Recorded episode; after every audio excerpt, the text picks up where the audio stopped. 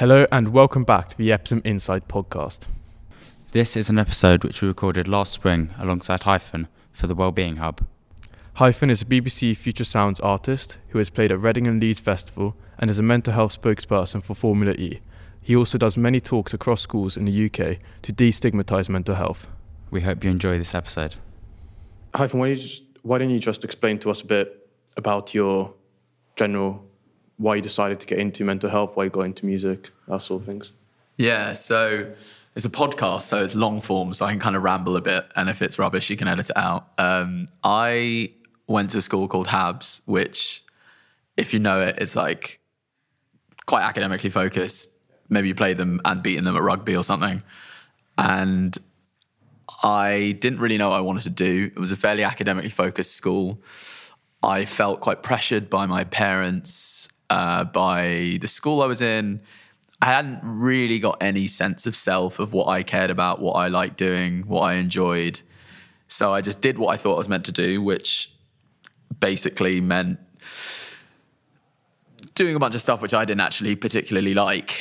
Uh, and that meant the A levels I chose weren't the ones I was particularly interested in. The uh, university I went to was for subject which I wasn't particularly interested in either. So I did like philosophy and economics at university, and I then got a job in finance. Again, at, probably at no point in that set of choices did I ever really think, what do I want to do? It was all, this is what I'm expected to do. This is what society deems valuable for whatever reason. Then, when I was about 20, unfortunately, a very close friend of mine passed away who uh, was a guy I went to school with.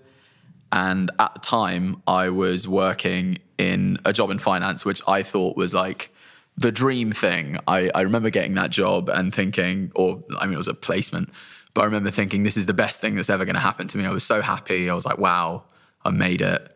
You know, all that hard work at school, I'm, I'm here. Started doing the job short, relatively shortly after my friend passed away, and I was like, one, I don't really like this job, or at least it's not what I thought it was going to be.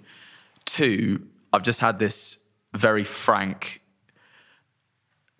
exposure with death, with um, dealing with things that I never thought I'd have to deal with at that age. And so, like a combination of all these things made me really reevaluate. That was probably the first time in my life I was like, wait, what do I actually want to do? Like, what do I care about? And when I did, when I actually asked that question and it was answered, it was I just started writing how I was feeling in that moment, and it wasn't very good. Um, and what I was feeling wasn't very good. Uh, I think I was having at the time I was having my own mental health issues, and I started writing, and then it felt like this kind of eureka moment of like, hey, this is something you can do, you know. And then I kept doing it, I kept doing it, I kept doing it, and I've had jobs in between, I've had other things happen in between, but kind of that's basically how it started. And then the next seven years, maybe we'll cover some of that in the podcast, but that's how it started. That the passing of my friend was kind of my first exposure to someone uh, with, with like mental health things, and that's why one of the reasons why I care so much about it. Would you say that music's helped you to sort of understand your friends, your friend passing away, and your own mental health? Would you say, generally as a society, we use music to help with mental health and understand feelings and that sort of thing? Yeah, definitely. I was randomly, uh, you know, the song Goo Goo Dolls, Iris. I think neither of you were born uh, when this song came out. I was about five or six. Yeah, I I mean, it's, it's a great Yeah. song. Yeah, I mean, it's about five or you know, I, I was pretty young when it came out as well, and uh, it's a moody song. And like the lyrics, like uh, I don't want the world to see me. I don't think that they would understand. Um, everything's made to be broken. I just want you to know who I am. It's like a really like sad, poetic thing. Now, everyone loved that song. I love that song, and but like when you actually think about what the guy's saying, the guy's just saying, I have a mental health problem. Like I'm feeling anxious, I'm feeling depressed, I'm feeling low. Like he's not in a great way. And at that time, when there wasn't this like wider societal understanding of mental health, which has definitely gotten better over the past, I don't know, however many years, like this was a discussion about mental health. And I think music does have a way of Trojan horsing certain emotions in a kind of more palatable way. Um, so yes, definitely it does help process things. But I would also say and caution, like don't get me wrong, music really helped me. It helped me express things, and I'll come back to a point on that in a second. But I would hate for anyone to take away the conclusion that to deal with all our mental health problems, all we need is an acoustic guitar. Um, it's a lot more complicated than that, right? And and you do need conversations like these. You need like therapy. There's space for all these things. I think it's a great way to kind of open the discussion up, but it definitely shouldn't be the it's the start of the discussion, not the end. Uh, and as a kind of example of that, I'm sure we'll talk about this at various points in the podcast. But I've after friends have passed away and after various mental health things, I've seen a therapist. And the thing that I would notice that would happen is that I'd have written a song about a year and a half, a year before I'd ever consciously acknowledged that I'd been feeling something in the context of therapy. So it's great that I expressed it in a certain way, but in order to deal with it more consciously in a thoughtful way of like how I deal with this on a day to day level, it wasn't enough just to like write it in a song. So it definitely is helpful, but it's not the whole, yeah, don't let that be the whole picture. I think there's a lot more to it. No, I definitely understand. I mean, I've since the age of about eight, I've done a lot of music myself as well, from more classical mm. instruments to jazz to other, again, maybe trying out writing out songs. It's definitely been at least a hobby, or for at least if something's not, even just a simple day to day, not feeling great, mm. it gives you sort of an escape. Yeah. Which it's nice to have. I think hobbies are really important to release yourself from your normal day to day. Obviously, they can turn into something a lot more than a hobby. So it can turn into a career if you really wanted to. But I think it's quite interesting to see the the impact it has on you emotionally and yeah. uh, just on a surface level. Because obviously, as you said, it can really go into. It won't fix something like depression for, for a normal person, but it will help them just on a superficial level, just understand bit more about themselves, I think. Yeah, and I think a, a good litmus test, and I, I, I do this talk and I've talked to your school about it, and I always give this example that um, there was a point in time where I was feeling suicidal and I wrote it down, and then with, with kind of all emotions, humans do this, right? We've we sort of forget the trauma of certain things quite quickly an example of this for me is I've seen on TikTok and various other social media places people being like, oh, I miss lockdown. No one was saying that during lockdown. No one was like, oh my God, I love this. This anxiety inducing global pandemic is making me feel great about myself. No one said that. But somehow we managed to forget. And I think it's a good thing, actually, that we don't go around like constantly panicking about things. But the downside of that is that sometimes you can feel something really profoundly sad and like in a month's time be okay and just kind of think, oh, I guess it wasn't that big a deal. But when you write it down, whether that's in a song or you talk to a friend about it, you kind of have this, you're giving yourself like a data set of like, you know, I was feeling at this point. And once you once you put it out into the world, it becomes something that you kind of have to deal with and you can't just ignore it anymore. It isn't just like a passing thought. And so I think it's really valuable you know, you, for that reason to document. It's all yeah, you're you're self documenting your thoughts, which is a valuable exercise, I think, for anyone. I think your point about recognizing the problem because it's a key point to go. If you look back on it, make sure that we don't go. It wasn't a problem because it's very easy to get, say I'm fine now. Yeah. So for you, being aware, doing music, and helping you and then talking about it and all the other things, it's then also important to, to, to stick and understand that that was a problem and how you dealt with it. Would you agree?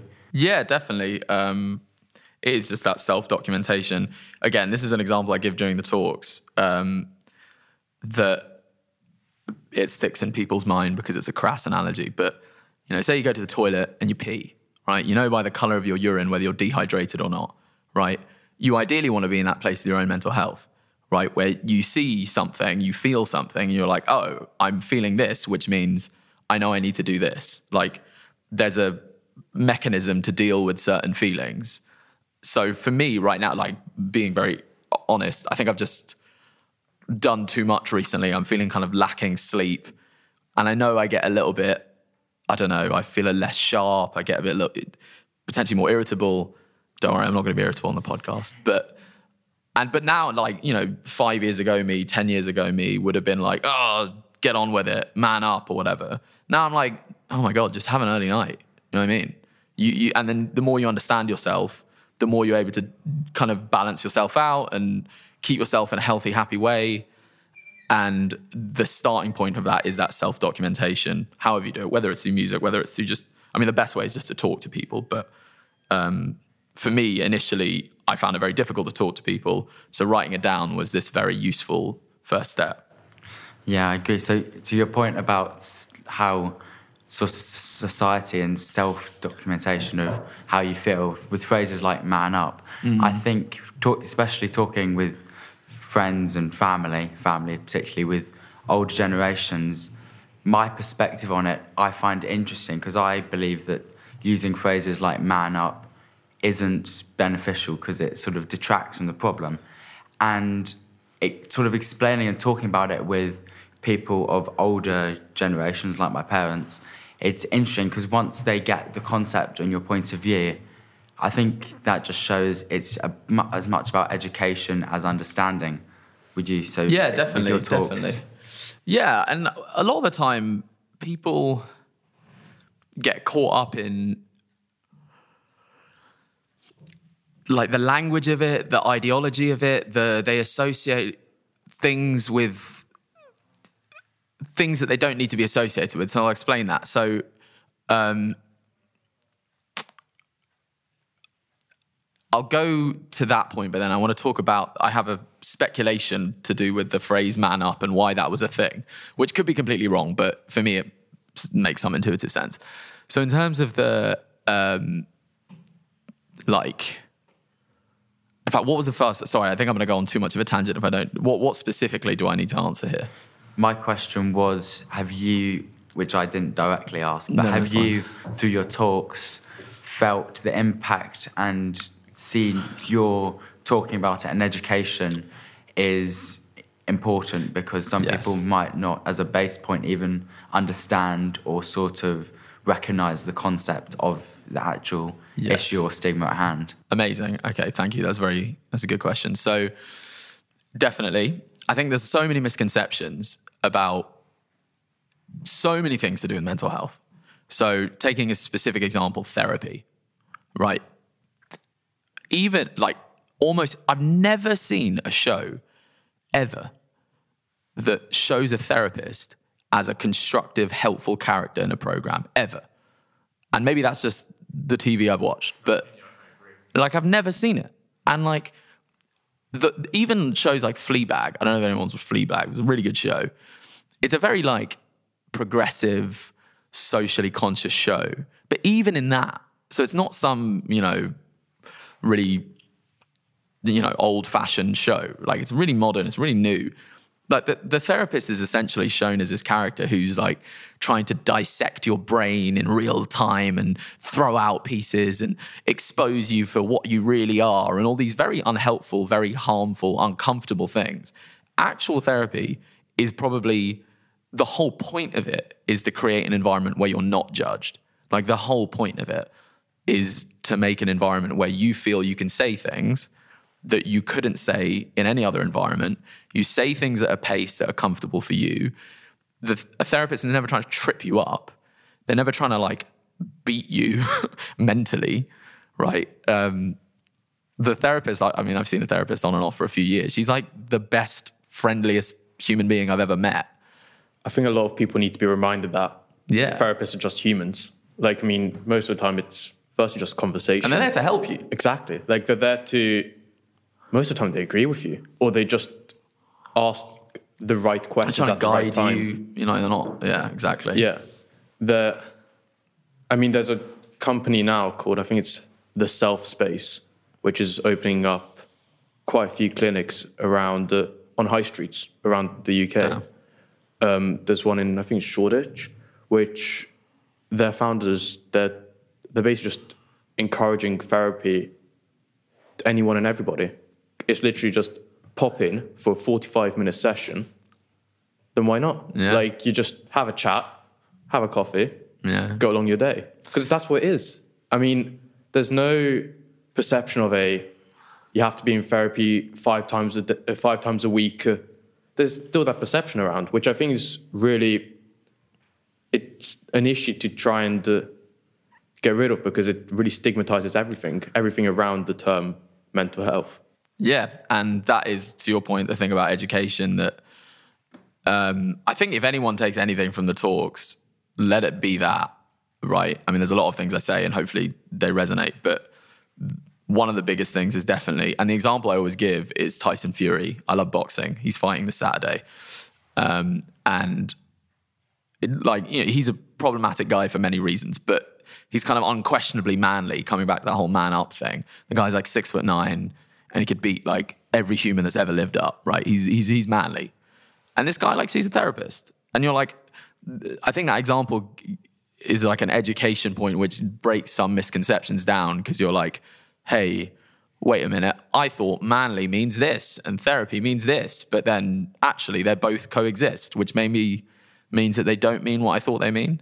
But yeah, there's a lot. I mean, this God dealing with my parents with this stuff as well, right? Like they misunderstand so many things. Everyone misunderstands. Like my my friend had a um, he had a good way of putting it. Like with medical problems, we have such a rich history of understanding medicine. We have thousands of years of medical practice, of medical study, of and obviously we have that with mental health in some cases, but like it's newer.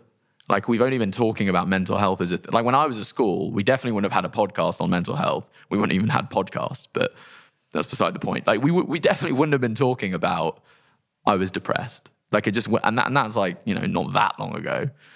Um, and so of course there's mis- misconceptions around it. Just on that point, I've just a question I've sort of been thinking about recently is how much of it is everyone's now realizing more about themselves and having more issues within themselves, or how much of it is uh, because of things such as like external factors from lockdown and stuff like that, or how much of it is actually they've always been this issue, but it was talked about in different ways. Like something which I've realized is that older generations they were naturally more religious so they found a sort of self help in praying.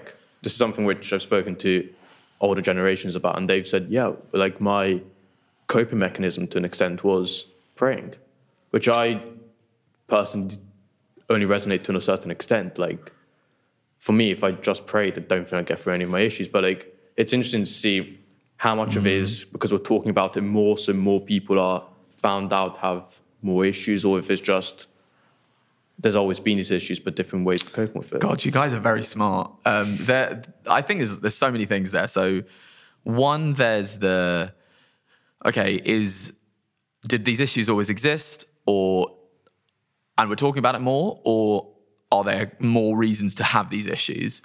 And on that, I would say there probably is an element of both. Lockdown is pretty scary, but I would lean towards saying people have been depressed for ages.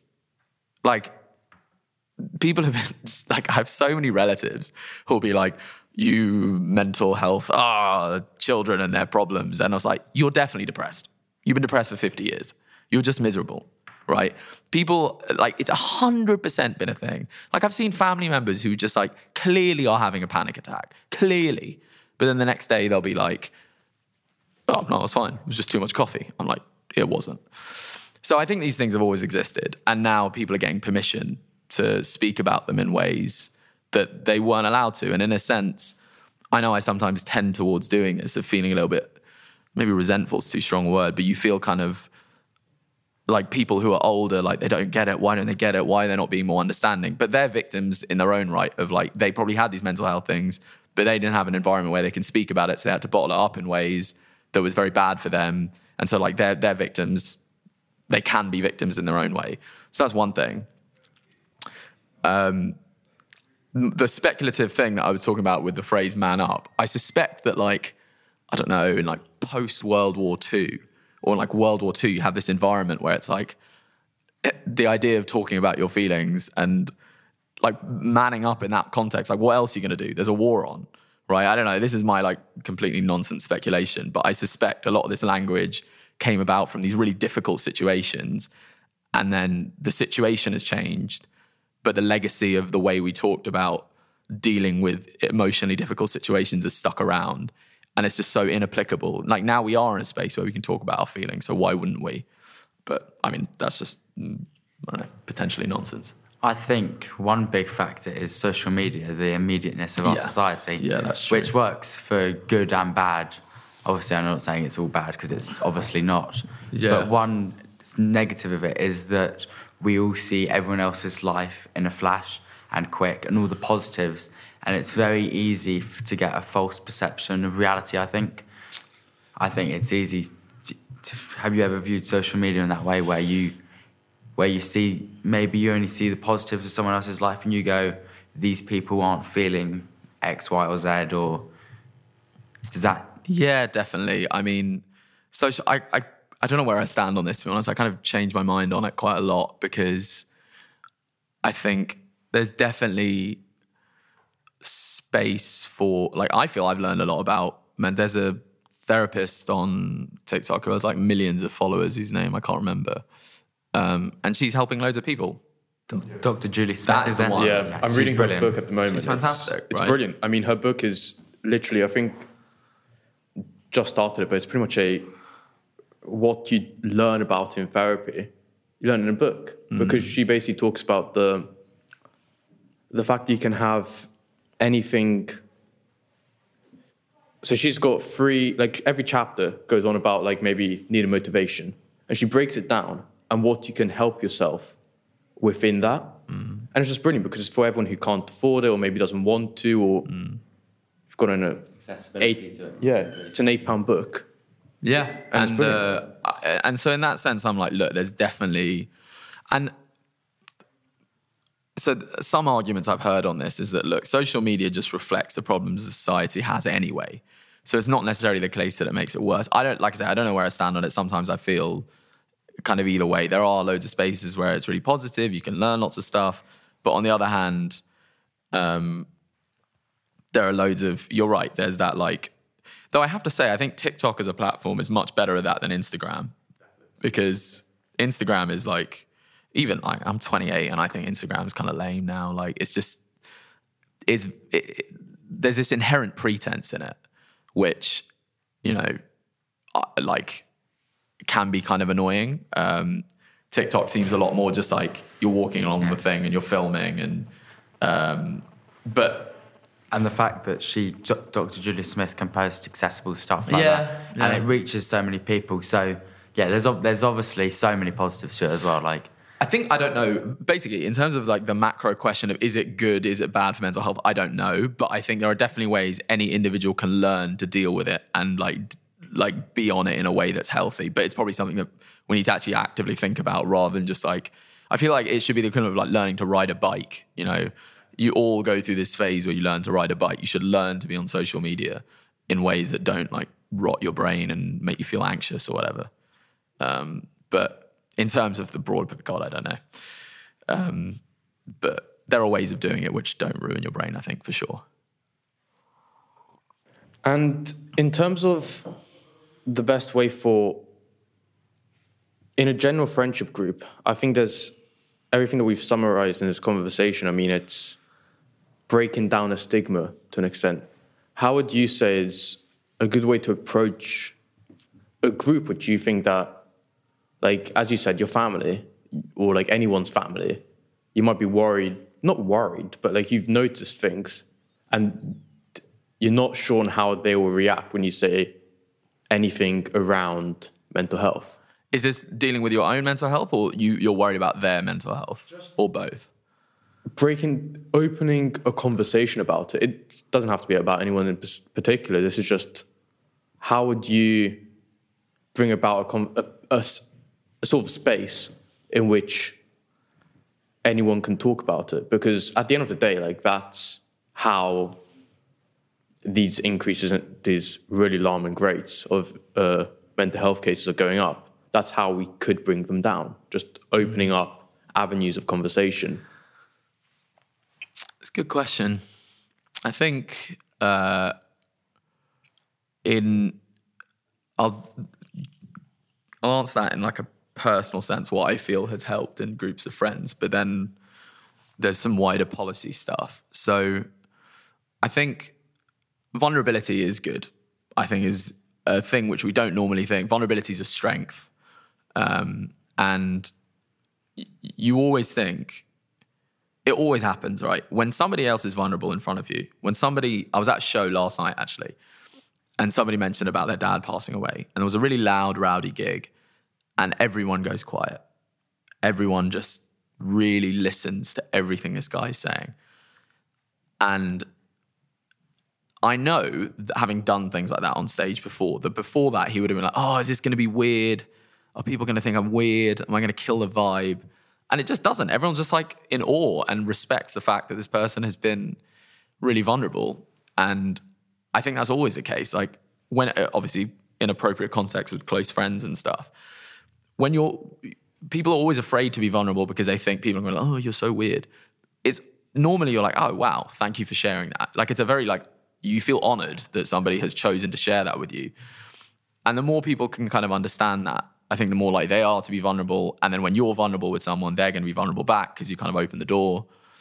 And it's interesting, like like I do these talks, right? And the whole thing is me talking about, you know, me being vulnerable, basically, or a certain kind of vulnerability. And then immediately afterwards, people will talk to me about it. They'll send me really like things that are going on in their life, and I'm like, that happens in friendship groups. That happens in like any conversations. Like being vulnerable is a strength, basically. Uh, and I think the more people can get that, the better. Um, and it can be scary, but I think the thing to remember is just imagine if your friend was telling you something that was going on with them. You're not going to throw it in their face. You're going to be like, oh, man, that's awful. Like, you may not know what to say or do, but you're going to want to be there. And it's the same in reverse. People always think, oh, if I say it, they're going to run away from me and hate me forever. But would you do that to them? No. Then that's probably a good idea that, um, you know, it's fine to talk about this thing. So that's on the, like the personal level. Then on the the policy level, I feel like it's people in senior positions setting that example that it's fine to talk. And I think so. I was doing a speech at the Society of Heads, and there was a head teacher who just awesome, awesome, awesome guy, a guy called Gareth Dudes, um, and he started his talk, and so it's like 126 head teachers um, and he starts off by saying, at this period of time last year, I had a breakdown. And I told all the students at school. And I'm like, that's awesome. Because like people, they respect this person and they recognize that he's a human. He's fallible like all of us are. And then that kind of sets examples within like environments and hopefully changes culture and that kind of thing. Yeah, I think So those are the two approaches, I guess. Thank you very much. Yeah, one one thing to your point to add on the vulnerability idea and sort of role models and sort of combining all of the male mental health, social media. And if you put them all in one, people like The Rock, he he mm-hmm. freely says, "I'm I've had therapy. I've struggled with my mental health," and I think that's quite key to your point. Yeah. Being vulnerable and seeing other people vulnerable actually changes the scene. You go, actually, it's fine. Mm. It's talking about it's a positive thing. Like Jonny Wilkinson, the rugby mm. player, greatest rugby moment ever, his kick in 2003. Like that was what, if you had to say rugby moment, that he would be that. And he's openly spoken about his mental health. Yeah. So I think, as you said, vulnerability is key. Yeah, completely agree. And it's great that there are more and more people doing that. I saw a thing with uh, Freddie Flintoff saying that he was bulimic at one point, which is like, again, it, when people like that say things, you're, you're just like, it, it gives people a comfort, like, oh, I'm not a weird person for feeling this. Other people feel this way too. So, yeah, vulnerability is a strength. That's, uh, yeah, definitely a thing. Do you think that it's a more which basis do you think that these conversations should happen more in? So do you think it has to be within education, within home, like or just abroad? Because obviously a lot of teachers I think you'll know this I think you've spoken about the statistic before, but it's the amount of percentage of people who have to be safeguarded. Uh the, the safeguarding statistic. Only so 100% of schools have signed up to the physical right, health yeah, yeah, yeah, yeah, statistics, yeah. uh, phys- physical health safeguarding, and only two percent have signed up to the mental health safeguarding. So is that your point? Yeah. So it's how would you do you do you think the ideal place for these changes to happen is the education system? Um, I think as part of it, you can delete this if it's inappropriate. But I mean, I think the government don't do anything, and the government should do more. Um, I, I think m- many governments fail in this regard, but like, I think there's just this. Mental health is a really easy thing to be shown to do something superficially. So, like going back to the point we were talking about therapy, I've just revealed my privilege in the fact that I can be like, yeah, I got a therapist. When I got a therapist quickly, it means I paid for a therapist. It can be between 50 and 70 pounds an hour. That's a lot of money, right? And I was like bottom of the barrel, you know, suicidal, really struggling. And I was, I, I worked a job which meant I could afford that. But that's insane. Like if some somebody pe- people will have to wait like weeks for that, months for that. Maybe I've seen people wait More, six months yeah. to a, Six six, months, months, to twelve. yeah. and it yeah years now it is, and it's and again, feel free to delete all of this if it- it starts getting inappropriate. But I, it depends on like what problem are we solving for here, and I feel like on a like a governmental level, the problem that's being solved for is not how do we make, how do we help people feel happy, feel safe, feel secure. That that's just not the problem that's being solved for at all, and uh, I mean, we can get really into this, but like you think about how much funding's been cut to the NHS, there's just like, et cetera, et cetera, et cetera. And mental health is one of these areas where it's just like you need so much support, you need so much funding. It's such a problem that people are talking about. It keeps coming up. And it's easy to come in and do a speech and be like, we really care about this. We really want to do more about this. But it's like, where is the pound value of that theoretical support? And in an ideal world, absolutely every school would have access to a therapist. It's great, like schools like Epsom do, but there are state schools which don't have that. And it's like a te- like a history teacher's in the middle of a lesson, and then suddenly they have to be like, oh, that kid is not all right. Like they're Yeah. probably struggling as well, and then the onus is on them to do more. So it, it- there's just this insane onus on indivi- on teachers to do like so much more on top of what is already a really difficult job. So like it, it in an ideal world, absolutely everyone would have access to this resource.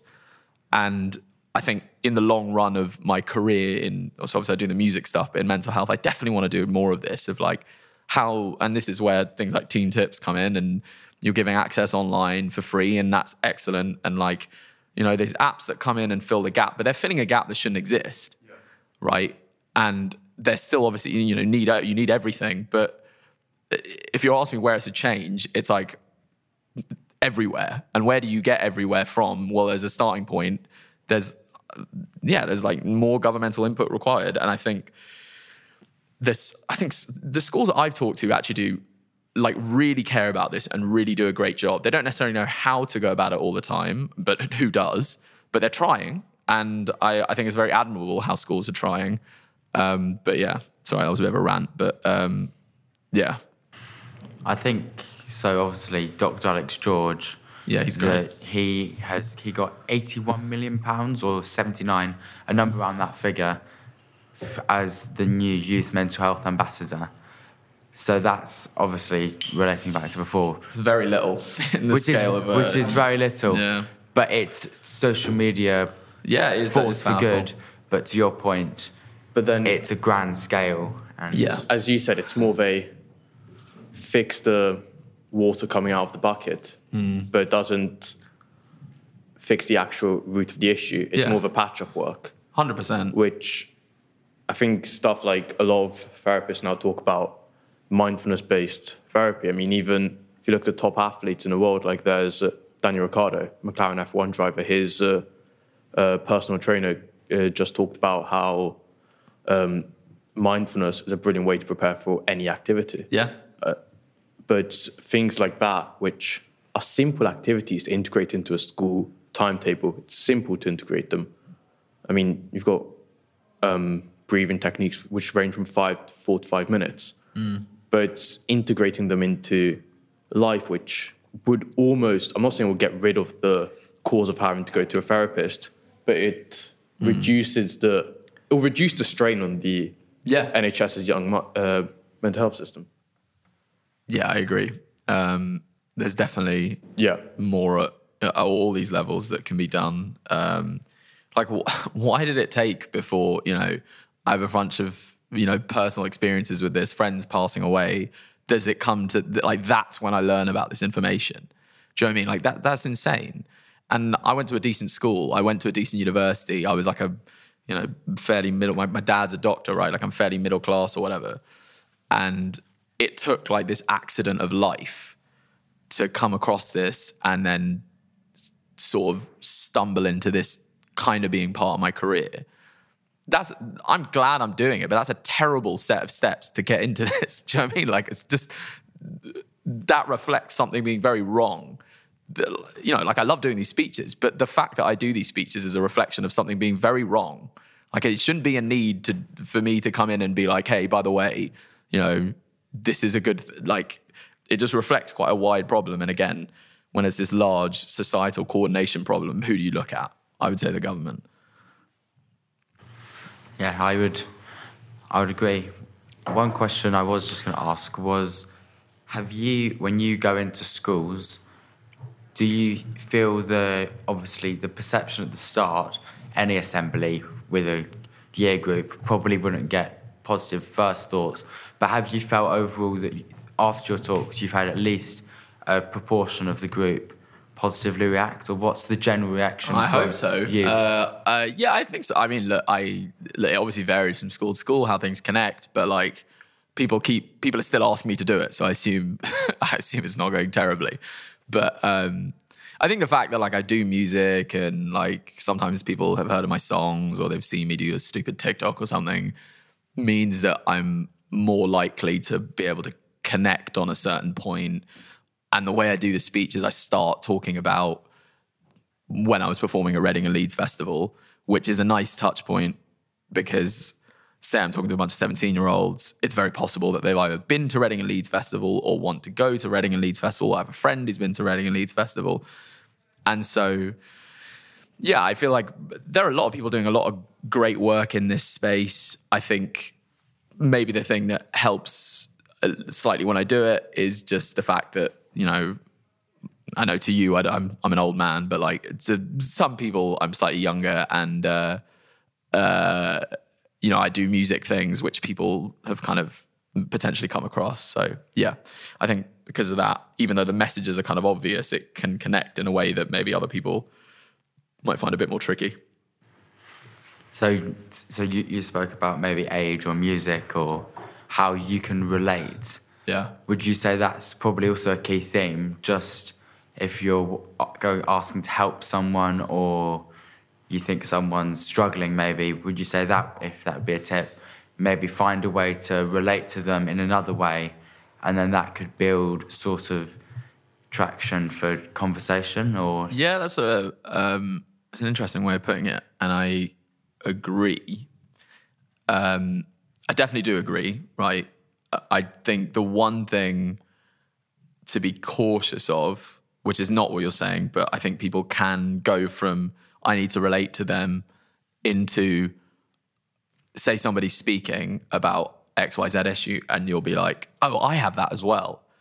Or I know what that's like. I remember this. And like that can be helpful sometimes, but one of the most powerful things when it comes to supporting people, and again, this is one of the most common, the most common question that comes up at the talks is how do I support a friend who's depressed?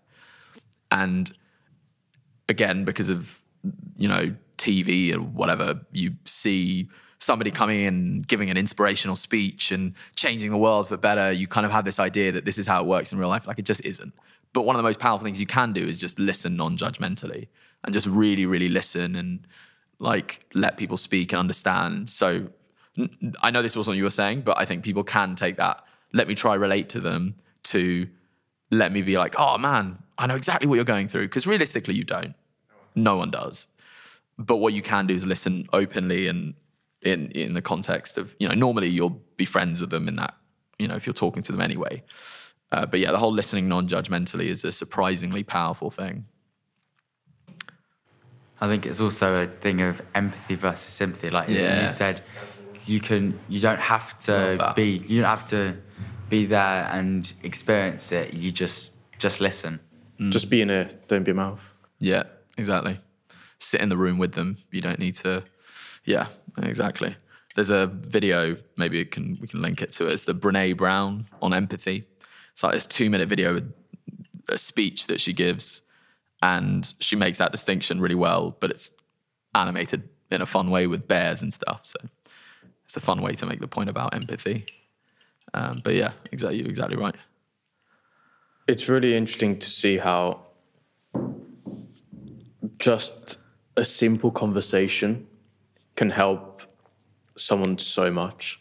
Like even just lending, uh, is it the um, Capital TV, uh, Capital Radio presenter Roman Kemp. Roman Kemp? Roman forgot his name. Kemp, yeah. His He's great. documentary, it's brilliant. It one of them talks about one of the kids he interviews.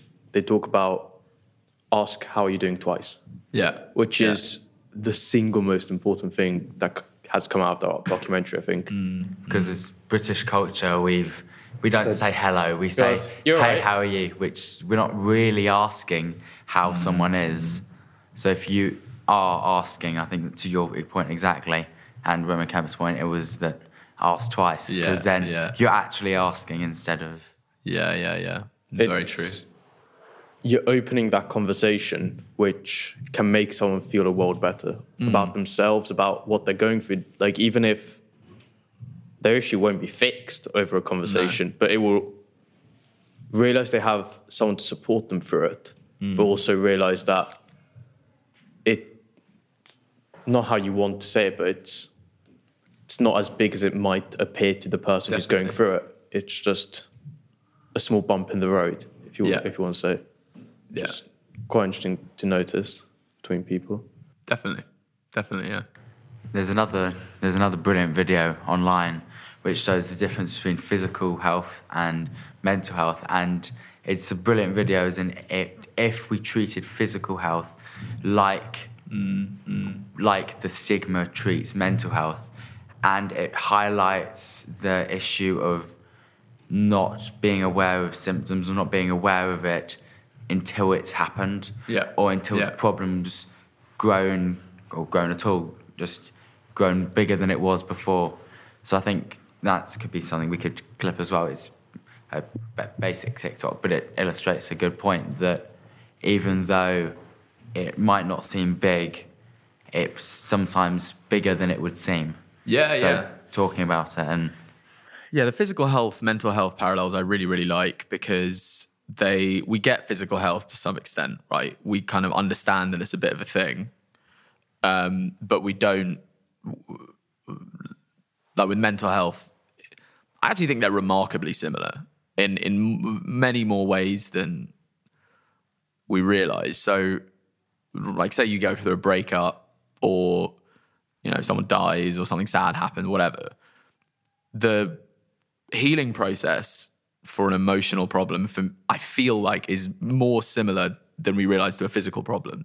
Say you break your leg, um, or whatever you can't fix like there's there's nothing you can magically do to fix it. But It's a you- process. yeah, you put your leg up, you get some bed rest, you look after yourself, your body kind of does some stuff, it gets better. I feel like the same is true of emotional things. You can't fix it. You can't just like, you know, fix it instantly, but you can look after yourself.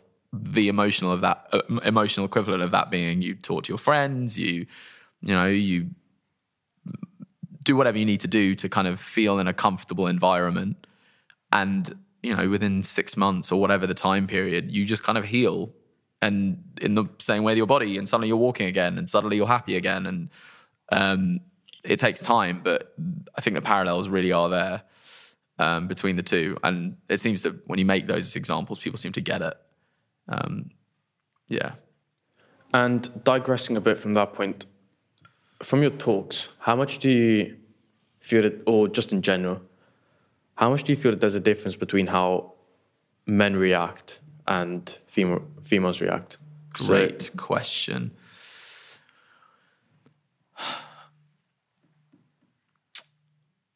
So, mm, I think often when it comes to the way that guys react, it's I tend to get a lot of messages from guys being like saying an issue that they've never said before for the first time. So they'll be like, actually, I've been feeling exactly like this. Whereas with girls, like it tends to be, or girls or women, I've done it for companies as well. uh, Like the the reaction tends to be something like, "Thank you for being open." So I think it probably is still valuable, but like for them. But often I feel like what I'm getting from that is for guys, it's more of a, oh my God, I can finally speak about this. Whereas for girls, it's like they, it's probably a reminder that they can speak about this and that it's useful for them, but they've probably already done it. Or like they kind of get they're speaking about their feeling. You know, I'm making some gendered assumptions here, but like I don't think they're particularly harmful ones. And also, you know, at least some of this seems to be, you know, from my experience anyway, true that it feels like you know girls are better at talking about their feelings. They kind of talk about it anyway sometimes. And that creates quite like a healthy yeah it's healthy. And but for a lot of guys it does feel like once i give this talk this is the first time they've ever talked about it because i've just been very vulnerable with them. I'm a you know man with a beard. And so like it it it, it gives them a permission which they they may not have felt before which is interesting. Um I mean, look, I've had similar interactions with girls as well, where they say something really profoundly quite open, which maybe they wouldn't have otherwise before. But in general, I'd say that's the trend, um, which is quite interesting. I've never actually thought about it in those terms before. Um, but yeah, there's definitely a difference in reaction. Yeah, I do. One thing I do think to your point is that, like, just from like friend groups and like just generally, I think to your point the stigma and men don't speak about it as openly, mm.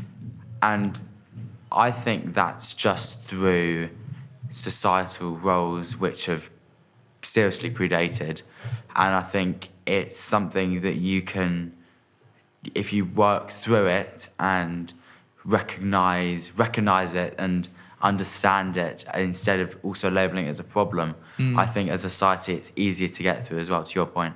Definitely. And the thing that, and you know, this is definitely not what's being said here, but I have seen it on like TikTok and stuff. It makes me very frustrated. Where men's mental health is a unique problem. I agree, but like we're all in it together. Like let let it not be like, oh, men have it worse than women. I, I know you're not saying that, but I, I actually saw TikTok on the way here where it was that, and I was just like, oh, you're so stupid. frustrating to Yeah, it's just like, oh, this is you're so close to the point, but then you missed it. Like, this is so dumb. Um, and it is like a very much we're all in it together, and like, like everyone benefits. Like, uh, I saw a Jimmy Carr interview, and he made a really good point that like being happier for being happier is great for everyone around you. The analogy being, you know, you're on a plane when the oxygen masks come down, you need to put your own one on first before you can help anyone else. And having better mental health is is good for everyone, like whoever you are, girls, boys, whatever. And um, the more we see it as like this, oh, we're all in it together, while still acknowledging that there are different problems for different groups of people, um, the better, uh, basically. But yeah, I mean, I definitely agree. Like, let it not be that, for example, like I mean, the transgender mental health statistics are like frightening. Yeah, they're worrying. Um, and so again, it's one of those things that we should ignore. We're all in this together. This is it affects different people in different ways. But yeah, the don't do that thing that annoying people on TikTok do, where they're like, "Oh, men's mental health is the biggest problem there's ever been," and it's like it's a very big problem. We're all in it together, basically. it's one of those things which we've all seen the statistics. You mm. acknowledge it's a problem, but there's still this complete overall stigma. I mean, back to our Yeah, original point about half an hour ago of there's a stigma around going to see a therapist for God's sake. Mm, like it's mm. the most simple conversation, but it's seen as the biggest. Like a year and a half ago today, like if you said it's recent, but it's still true. Like if you said, "Oh yeah, I'm going to see a therapist," people would look like, "Oh God, are you okay?" Like what's the reaction in school when people say that? I think it's more, "Are you okay?" But at the same time, it's a lot more casual than I think it would used That's to be. That's so good I think hear. it like That's even really if good my personal reaction, I think if I um, someone said it to me like two years ago, might be a bit more like, oh, it's like Uh, how do I deal with it's this? like yeah, but like Yeah. now it's like cool, like. Uh, what's that? like, how's happening. How- yeah, how- like, I'm here how, do how the to help and what advice did I give you? Like, Yeah, if you yeah, don't mind yeah, sharing, yeah. like, it's interesting to see other people's approaches to it because yeah, it's yeah. it's one of those things, as you said, like you can all learn from everybody. God, you're so much smarter than I was when I was 16. Good for you too. Um, yeah, I mean, I, like I, you know, I, I say that sort of, and it sounds flippant, but it's not. Like I, I do these talks and I talk to 16, 17 year olds, and I'm like, damn. you're, you're, you know, in five, ten years time, like they, I think people don't. I don't want to say people of your age, but people of your age don't necessarily realize how much more emotionally intelligent, or maybe you do. I don't know. You're a lot more emotionally intelligent than, like, I don't know. Definitely we were, and that's great. That's it's actually really nice to see. Um, it's part of the fun of doing this, where you speak to a 16, 17 year old and they're struggling, but they're doing all these things, which I'm like, you're going to be fine. You don't know that you're going to be fine, but I know you're going to be fine because, yeah, I've seen it and I've seen the kind of things you're doing, and it's going to be you're going to be fine. And it's kind of nice to be able to say that with a lot of certainty and be like, you know what, you're cool, man. You're going to be good, um, which is nice. So good for you. So, just summarizing, you think that completely that over time it will definitely get better. Like, not only like I think like my point is people will adapt to be able to have these conversations, but it's more of a question of how long will it take and everything like that, mm. which is just getting across to people now, which it's a long process, but hopefully it'll mm. fi- sort itself out to an extent. Hope- Yeah, What, it- you, what are your thoughts? it's I guess this is in terms of like broader societal change where you think about racism, sexism, whatever ism, whatever change, like it takes longer than you'd want it to, but it does feel like it happens. I mean, when I was at school, like the biggest or what huge thing that was a genuine political debate was whether gay marriage should be a thing, which like to you probably just seems like I mean obviously, right? you and like now, no, yeah. people would just be like it wouldn't even be a thing, Yeah. right? Whereas like when I was at school, this was like a genuine thing that people were debating, and like I think it was what 2013 it became legal in this country. I could be wrong on that, but not long ago, and you know now we're having various other you know there's there's always a an issue of the time and whatever, but it does feel like uh, what you say, sorry. You know, just another. There's always a Yeah, thing. exactly. And it feels like it happens, but slower than we want. And you know, global warming is obviously like people approaches to global warming is another example of that kind of societal change, which we hope happens quicker than it moves at a no pun intended glacial pace. And you're hoping that uh, yeah, but it happens. It, it does happen. And in the case of mental health, I feel like I've seen enough of the change firsthand to know that it does get better. It definitely, I wish it was quicker, but like it does improve. But that doesn't, you know, it improves because of things like this as opposed to in spite of things like this. So it's, you know, you need to do the work and have the conversation and acknowledge that, look, it's going to take longer than you want, but it will happen. Um, and it has already happened in, in lots of different ways. The fact that we're having this conversation is evidence of it happening, of there being societal progress. Like I, I like I, you know, if I could go back in time and j- approach, you know, any school like this and be like, hey, we should do a podcast on mental health. Like, I just don't think that would have. Wouldn't have got much traction. Yeah, or attention. maybe it would have. I don't know, but I mean, I'm just thinking of when I was at school and the way that people th- talked about mental health. And I just don't think something like this would have been a thing. it's good to see how things will progress and Yeah. life moves on, but th- things, other things move along with it, sort Yeah, of thing. yeah. Which, Exactly. yeah, yeah. Um, so just wrapping up, thanks uh, from Ben and I. Thanks a lot to obviously Alicia from Teen Tips, Ardash um, for all speaking with us, and uh, Miss Keevel for helping organise it. Then of course Stan Richardson and Mark Bishop for from the AV side of things. So thanks for coming and safe journey home. Thank you very much. Thanks. So, from my perspective, I just want to say to the three of you, it's been fantastic listening, and it's so nice to hear three guys talking about mental health because it doesn't often happen that we get something like this together. So, thank you so much, and for being so honest, and and um, thank you to Epsom for hosting, uh, allowing this to happen, and I'm really, really looking forward to hearing it, the final polished version. Thanks, Stan, uh, in the in the Wellbeing Hub. Cheers, guys.